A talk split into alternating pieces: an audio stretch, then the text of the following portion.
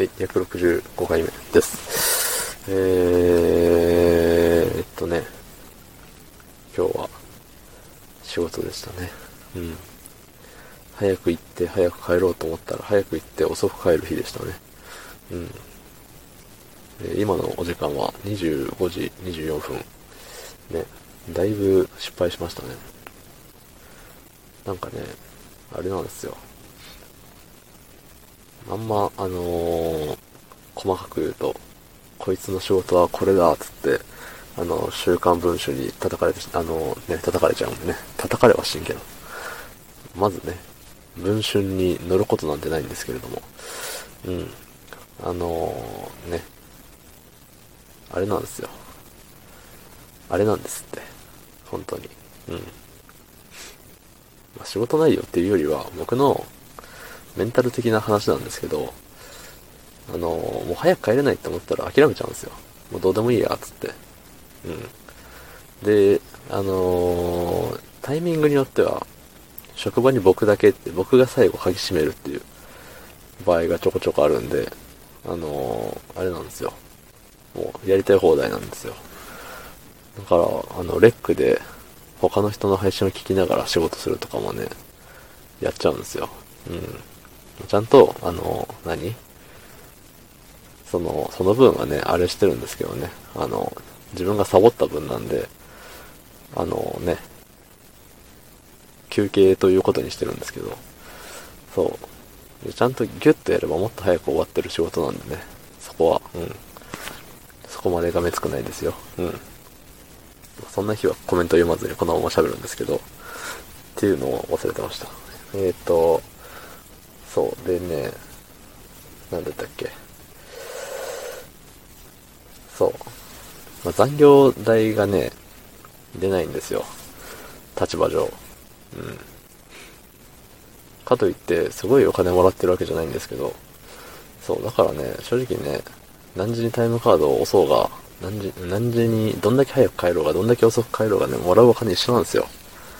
その時間が深夜であるか否かで、深夜手当がちょっと変わるだけで。そう、だからこそね、あの、早く帰れないって思ったら、ああ、もういいやってなっちゃうんですよ。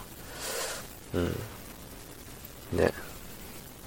そう、そんな中で、この結果ですよ。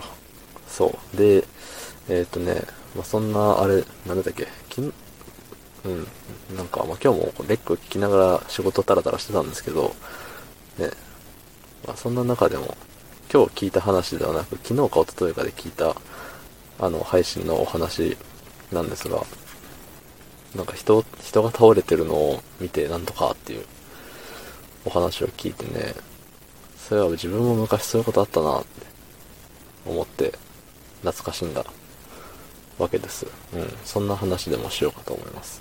あと2分しかないですけどね。うん。えっ、ー、とね、遡ること数年でね、あれなんですね、僕が、あの、入社1年目のピチピチの22歳だった頃、22歳、20、22歳だね。うん。でね、通勤自転車だったんですね。うん。で、自転車で、まあ夜な夜なね、職場から家に向かってチャリこいでたわけですよ。今日何弁当買おうかな、みたいな。ミニスで何弁当買おうかなって言いながらね、あの、たらたら、チャリこいでたんですよ。で、大通りじゃなくて、あの、結構ね、裏道的な、全然人気のないところをね、ショートカットしてる感じで走ってたんですよ。そしたらね、人倒れてんですよね。うーわーと思って。うん。で、あの、僕血見れないんで、ダメなんですよ。で人倒れてるからどうしよう。うん。